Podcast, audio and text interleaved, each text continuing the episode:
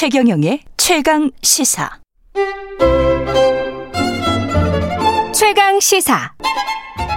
김호기의 사회학 카페. 어서 오세요.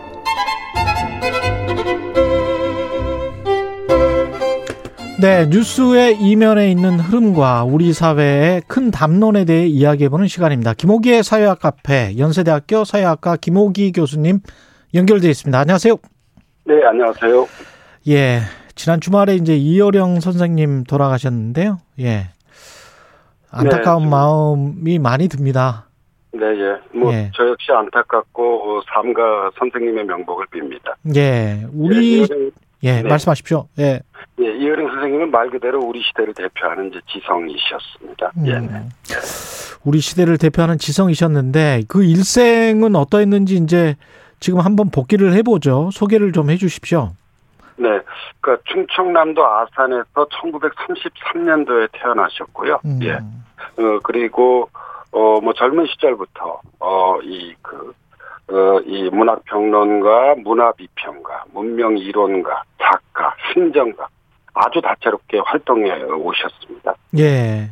이렇게 다채롭게 활동하실 수 있는 어떤 배경은 뭐라고 보세요? 어떤 공부를 하셨습니까, 이효령 선생님은? 어, 저는 이제 두 가지를 좀 말씀드리고 싶은데요. 어, 이효령 선생님은 이제 서울대학교에서 공문학을 공부하셨습니다. 예. 뭐 문사철이란 인문학 연구에 평생 주력해 오셨습니다. 음, 예, 동시에 이제 언론인이시기도 했는데요. 예. 예, 많은 언론사 논설위원을 지내시기도 했습니다. 아, 어, 그래서 어, 네. 이뭐 대학 교수라고 하는 어떤 그런 이제 학문적 이상과 음, 아, 그리고 이제 언론인이라고 하는 어떤 현실적 탐구 이 둘을 참 적절히 잘그이 균형을 맞춰온 예, 그런 뭐 지식인이셨다고 볼 수 있을 것 같습니다. 이게 하나고요. 예. 다른 하나는 어, 이어령 선생님은 젊은 시절부터 에, 기성의 담론과 권위에 맞서는 음, 도전 정신을 계속해서 보여주어 오셨습니다. 예. 그러니까 등장부터 참 범상치 않으셨는데요. 예. 23살 서울대 국문과 졸업 그 당시 1956년이었죠. 기성세대를 비판한 우상의 파괴를 발표해 새로운 세대의 출발을 알렸고요. 어, 또 그리고 고 이듬해입니다. 1957년에는 제목부터 의미심장합니다. 그 제목이 화전민 시대라는 글입니다. 화전민 시대. 예. 화전민 기대. 화전민 기대. 예, 기대요. 예. 그래서 이제 전쟁의 폐허 위에 새로운 창조의 씨앗을 뿌려야 한다고 선언했습니다. 아, 어, 우리가 흔히 얘기하는 한국전쟁 이후 어, 전후 세대의 선도주자가 이어령 선생님이셨습니다. 예. 국문학자 김윤식 선생님은 이렇게 이어령 선생님의 그런 음, 지적 활동을 그 요약하셨는데요. 예. 30대는 흙 속에 저 바람 속에를 써서 한국인을 놀라게 했다. 음. 어, 그리고 40대는 축소 지향에 일본인을 써서 예. 일본 사람들을 놀라게 했다. 예. 예, 그리고 50대에는 올림픽 문화 행사를 통해 세계를 놀라게 했다.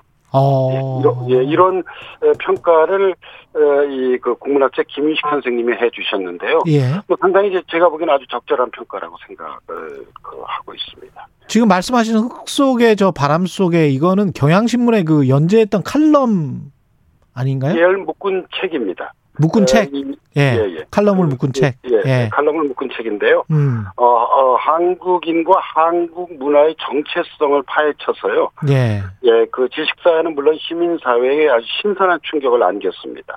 그 아. 선생님은 이제 이런 질문을 던지는 거죠. 한국인은 누구인가? 음. 우리 문화의 본질은 무엇인가? 예. 우리 체험의 원형은 어떻게 볼 수 있는가? 아. 그래서 선생님이 이제 이끌어내는 답변은 예. 우리의 피부빛과 똑같은 그 이 흙 속에 우리 흑색하라고 저희 피부 색깔하고 비슷하잖아요. 예. 예. 그리고 저 바람 속에 우리의 비밀, 우리의 마음.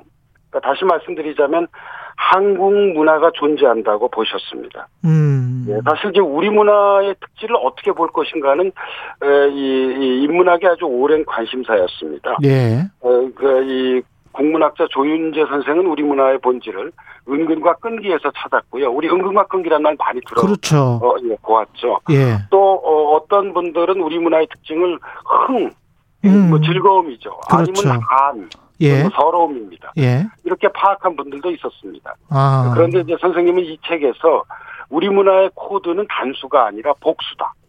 뭐 예를 예. 들자면 우리 문화는 눈물 문화다. 어. 우리 문화는 빈곤 문화다. 우리 문화는 권위주의 문화다. 아. 우리 문화는 눈치 문화다. 우리 문화는 끼리끼리 문화다. 그래서 이 동서양의 해박한 지식을 바탕으로 비교와 비유, 어, 통찰을 통해 한국 문화의 다양한 코드를 이 책에서 분석해 오셨는데요. 예. 어, 이제까지 250만 권 정도 팔린 것으로 알려지고 있습니다. 지금 이 책을 쓰실 때 그러니까 뭐 칼럼을 쓸 때 경향신문에 칼럼 쓸 때가 30대였잖아요. 30대? 예, 30대 초반이요. 30대 초반. 와. 네네. 예. 근데 30대 초반에 지금까지 우리가 한국인의 정체성을 이야기할 때 쓰는 문화적 특징 같은 거를 다 정의를 했네요, 그때. 예, 주목할 그 것은 예. 2002년도에 예. 이 심판이 나오는데요. 예. 이제 흙 속에 이그 이 저바람 속에 이후 40년 의 어떤 그런 음. 에, 우리 문화의 변화를 돌아보는 긴 인터뷰를 이 심판에 싣고 있습니다. 예. 사실 1963년도에 나온 이 원책은 좀 우리 문화를 좀 이렇게 좀 비판적으로 좀 비관적으로 좀 파악하고 있습니다. 음. 예, 그런데 이제 심판에서는 새롭게 열리고 있는 21세기 정보 사회에 걸맞는 어떤 우리 문화의 새로운 흐름을 주목합니다. 예. 예를 들자면 우리가 이제 그 명절날 윷놀이를 많이 하잖아요. 예. 근데 이제 1963년도에 나온 이 그 책에서는 윷놀이의 어떤 그런 당파의 비극성이 담겨 있다고 봤습니다. 사실 날카롭죠. 우리가 예. 윷놀이를 할 때 편을 먹고 이렇게 하잖아요. 그렇죠. 그렇죠. 예, 그렇죠. 예. 예, 그런데 이제 심판 인터뷰에서는 이 윷놀이의 우연성, 윷놀이의 의- 저기 의외성, 그리고 윷놀이의 어떤 그런 애매성, 예, 예, 그래서 이, 뭐 이런 것에서 아. 우리 문화 특유의 어떤 그런 신바람을 거의 찾을 수 있다는 어, 견해를 내놓기도 하셨습니다. 그러니까 다른 면을 또 봤네요. 예, 그래서- 63년과 2002년에. 예. 참그 정말 이 마르지 않는 그런 아이디어를 음. 계속 예, 우리에게 선보여 주셨다고 볼 수 있을 것 같습니다. 예. 또 행정가로서도 문화부의 초대 장관이었잖아요. 예, 1990년도였었죠. 그렇죠. 예, 예. 예. 전 뭐 세 가지 정도 업적을 좀 주목하고 싶은데요. 예. 어, 하나는 어, 세계적인 예술인을 길러내는 이제 집합소죠. 음. 그 우리가 한예종이라고 저 줄여서 얘기하는 예. 한국예술종합학교를 마, 아, 이 저기 만드셨습니다. 이게 음. 1992년도에 개교를 했는데요. 예. 예, 그리고 두 번째로는 어, 예, 지금 뭐, 이, 현재는 이제 국립 예, 국어원이라고 불리는데, 음. 원래 이제 출범 당시는 국립국어연구원이었습니다. 예. 예, 그래서 국립국어연구원을 설립하셨고요. 아. 어, 그리고, 어, 이 조선 총독부 청사를 철거하는 에, 경복궁 복원 계획도, 어, 바로 문화부 장관 시절 때 선생님이 예, 마련하셨습니다. 예, 행정가로서도 남다른 면모를 이, 보여주셨다고 볼 수 있을 것 같습니다. 그 기념비적인 업적을 많이 특히 또 1988년 저 올림픽 때였나요? 서울 올림픽 때 예, 굴렁 굴, 굴렁쇠 소년 이것도 이령 장관이 기획하신 거 아닙니까? 예? 예, 예, 맞습니다. 예. 예. 예, 예, 선생님의 아이디어였었죠.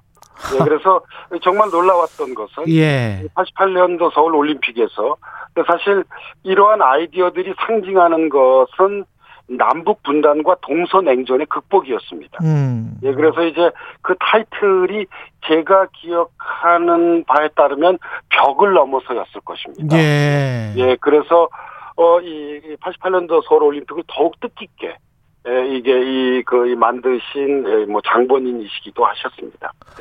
그렇군요. 그 한편에서는 뭐 이령 선생님의 삶과 학문의 비판은 없습니까? 어떠, 어떻게 보세요? 어, 그러니까 어, 이, 이 이여름 선생님은 이제 아까 제가 말씀드렸듯이 인문학자이셨던 동시에 언론인이셨잖아요. 예. 예, 그래서 어떤 그런 아, 이 대학 연구실에서 그냥 고독하게 어떤 그런 뭐 심층적인 학문적 음. 연구를 그 하시는 분이라고 보기는 어려운 부분들이 있습니다. 예. 이제 그러나 저는 지식인들에게 부여된 역할은 아주 다양하다고 생각을 합니다. 예. 어, 사실 이혜령 선생님은 이 어떤 이 광복이 우리 사회를 대표하는 어, 이 어떤 그런 자신의 주요 독자가 전문적인 연구자라기보다 일반 시민, 대중들을 위한 어떤 그런 인문학을 계속 예, 선보여 오셨다고 뭐 저는 이제 에, 예, 보고 있는 편입니다. 예. 말년에 쓰신 지성에서 영성으로 그것도 참 기억에 남는데. 예, 그리고 뭐 더해서 두 가지를 말씀드리자면 음. 하나는 2002년도에 나온 디지로그란 책도 아주 좋았었고요. 예.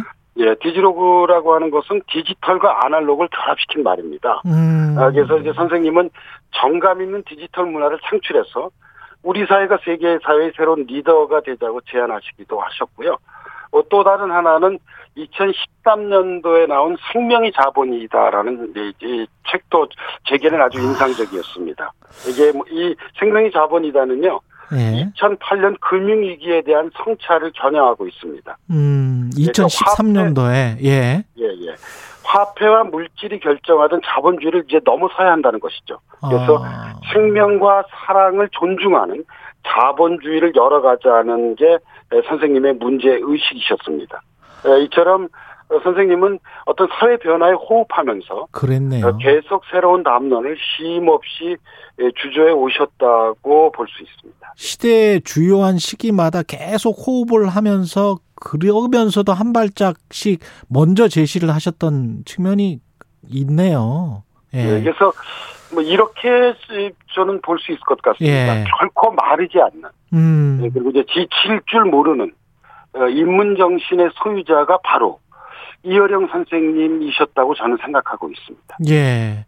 지적 유산 마지막으로 선생님의 지적 유산을 좀 말씀을 해 주십시오. 이혜령 선생님. 이혜령 선생님은 정말 60여 년 동안 130권의 책을 내셨습니다. 130권? 어, 예. 이거는 정말 제가 보기에는 어, 이, 이 대단한 지적 성실성이거든요. 예. 예. 그리고 여기에 더해서 꼭 한 가지 드리고 싶은 말씀은 예. 어, 지난 60여 년 동안 이혜령 선생님은 구속과 당파를 모두 거부하셨습니다. 예. 어, 지식인으로서 이 선생님의 정체성은 보수와 진보를 초월했고요. 음. 그다음에 전통과 현대, 우리가 포스트 모더니즘이라고 그러죠. 예. 탈현대를 모두 아울렀습니다. 저는 이것이 바로 인문적 자유주의라고 생각하고 있습니다.